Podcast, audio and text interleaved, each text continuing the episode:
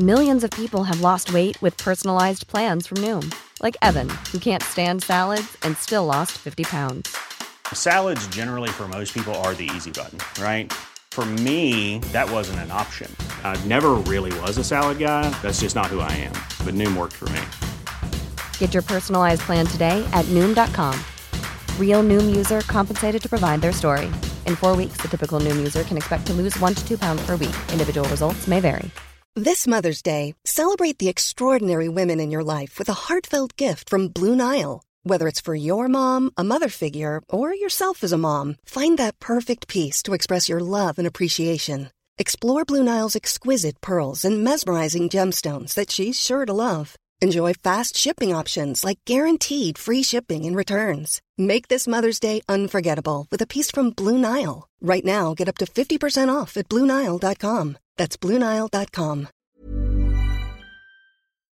Today we're joined by Richard Dale, a historian who has conducted detailed research on one of the most notorious episodes in the early history of the English Reformation, uh, when, 500 years ago this December, the body of Richard Hunn, a City of London merchant, was found hanged in the Lollards Tower of Old St Paul's.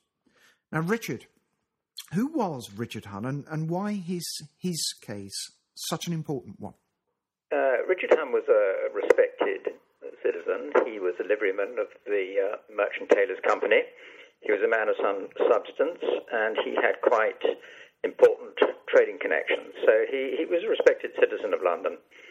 Uh, the case was important because it was the build up to the Reformation. There was a lot of anti clerical feeling in London. There were some important issues about tithes, about the power of the church, which was, after all, a state within a state. It had its own legislature, convocation, it had its own law, canon law, it had its own taxes, tithes, uh, and its own uh, courts and there was a build-up of resentment. And the when Hunn was found hanging in the Bishop of London's prison, the general supposition amongst the London citizenry was that he had been done away with by the church because he'd been causing them trouble and taking them on in the courts. And this fomented further trouble, encouraged anti-clerical feelings, and it also raised a whole lot of issues which were then debated about the role of the church and the role of the church courts and the immunity of the clergy to prosecution in the royal court. So there were some very big issues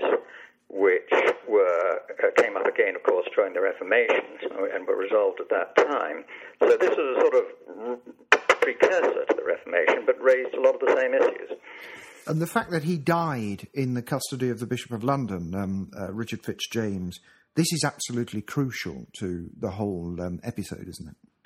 That's right, because the uh, there was a confession by the Bishop of uh, London Summoner, uh, Joseph, and uh, he implicated the deputy of the Bishop of London, William Horsey, who was his chancellor, and there's no way the chancellor would have acted without the say so of the bishop. So the implication was colossal. The implication was that the Bishop of London, no less, had been instrumental in ordering the uh, murder of uh, a, a, London citizen, much respected London citizen. So there was outrage. The very beginning of this case, the, the reason that, that, that Hunn was involved in this, um, went back to um, an issue about the christening of his son Stephen. That's right. When his five week old son died, he took uh, his body for burial and a burial service in Whitechapel. And the parson, as was the custom, demanded the most valuable possession of the deceased, which in the his baby son's case was his christening gown, which was a particularly fine one, worth six shillings and eightpence, which was quite a fair amount of money in those days. Uh, but Hunn refused to hand over the gown, and the matter went to an ecclesiastical court and uh, which held against him, and he was required either to hand over the gun or to pay up the money. Uh, but he continued to resist, and then uh, there was an incident in, in, in, church where he was uh, effectively thrown out of the church by the parson, having identified him as this obdurate man. And uh, Hunn took the parson to court for damaging his reputation. Uh, so there was a sort of legal background, and then uh, after that, Hun had the audacity to issue a writ of praemunire, a very serious uh, writ indeed, which, if uh, proved against those named in the writ, would result in confiscation of their assets and some other very serious consequences. So he was taking on the church in the royal courts, resisting the determinations of the ecclesiastical courts, and causing a lot of problems. And of course, he had presumably quite a lot of sympathy uh, from uh, his fellow tradesmen and Londoners. And after his death, this mysterious death, this hanging, um, his body was then put on trial wasn't it? Uh, during which the prize exhibit was, as, as, one would expect, this Wycliffe Bible there, which, which with its um, with its Lollard connections. That's right. I mean, there was a precedent because uh, John Wycliffe, who uh, was in a sense the precursor of the Lollards, he his body was dug up and tried and then burned. So the, the church did that to Wycliffe. Um, so it was not a completely unprecedented thing to have a post-mortem trial. Uh, but that's exactly what happened. It was held in the uh, Lady Chapel of the great uh, St. Paul's Cathedral, with witnesses called and so on, uh, all the procedures of a formal trial, with the body probably laid out before them. Um, and that was a rather macabre episode. But of course, the Bishop of London, Richard Fitzjames, was particularly anxious to get this matter settled. It, it caused such trouble amongst the populace. He wanted to show and demonstrate for all to see that Hun was indeed a heretic and deserved to die. And so they held this trial.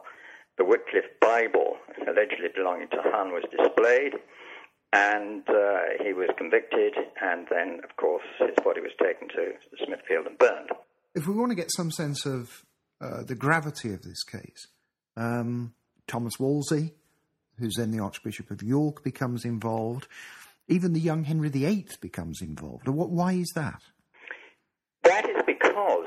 The coroner's jury, coroner's, coroner's jury was um, appointed. The, the, the, mayor of London was very quick to appoint uh, cor- the coroner's jury, and uh, that found against the Bishop of London's um, Chancellor, Dr. Horsey.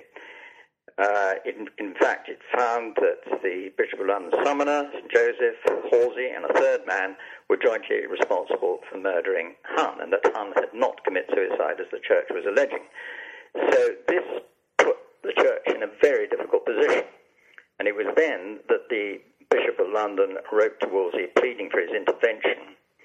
And uh, Wolsey did indeed intervene, and there was a series of conferences, eventually involving Henry VIII himself, at which uh, the issue of Hun uh, and the whole surrounding question of clerical privilege in the church courts was uh, discussed at length.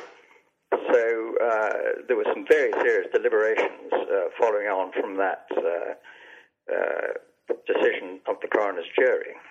And so we come ultimately to the to the to the crux of the matter, um, and the question that you have sought to answer very convincingly, I think, is is who killed Hun? Well, this is the interesting question. I started from the premise that it was rather unlikely that the church would have clumsily uh, ordered the murder of Hun. That is not the mindset of the time. People went by the book, they went by the rules, the form, the procedures. They needed authority for their actions, and the church upheld that kind of regime. And the idea that the Bishop of London's deputy would, in a blundering sort of way, organise or try to organise the murder of Hun and then claim that it was suicide struck me as being extremely unlikely. But equally unlikely was the possibility that Hun had committed suicide. The coroner's report produced some very detailed and somewhat macabre evidence relating to this, and it becomes uh, pretty obvious that Hun could not have committed suicide. I won't go into the uh, ghoulish details, but that's in the article. but um, if you rule out suicide and you rule out murder, you're left with a bit of a problem. Uh, and it was then that I started looking at the canon law of torture and found that the, in, in very great detail the circumstances of Hun's death and the surrounding events fitted into the very specific requirements laid down by canon law in relation to torturing heretics. And uh, it, so I found that the jigsaw seemed to fit pretty well. Uh, uh, in fact, to an extraordinary degree. So that's the, the line I pursued, and I, I, read quite a lot about the canon law of t- uh, torture and the various papal decrees on the subject and the interpretations that have been put upon it by jurists, and uh, came up with this explanation for his death that it was, in fact, a bungled torture in which he they had, uh, in a very macabre way, put a wire up his nose, heated wire, hot wire, needle, and this had resulted in a uh, catastrophic posterior nasal hemorrhage, and he had effectively bled to death. And what place do you think this episode um, uh, takes in terms of the English Reformation? Who I mean, we are talking at a point where uh, England is still a Catholic country here, of course. Uh, it's pre-Reformation, but it's very much part of that Reformation history. And what role do you think it played within that process?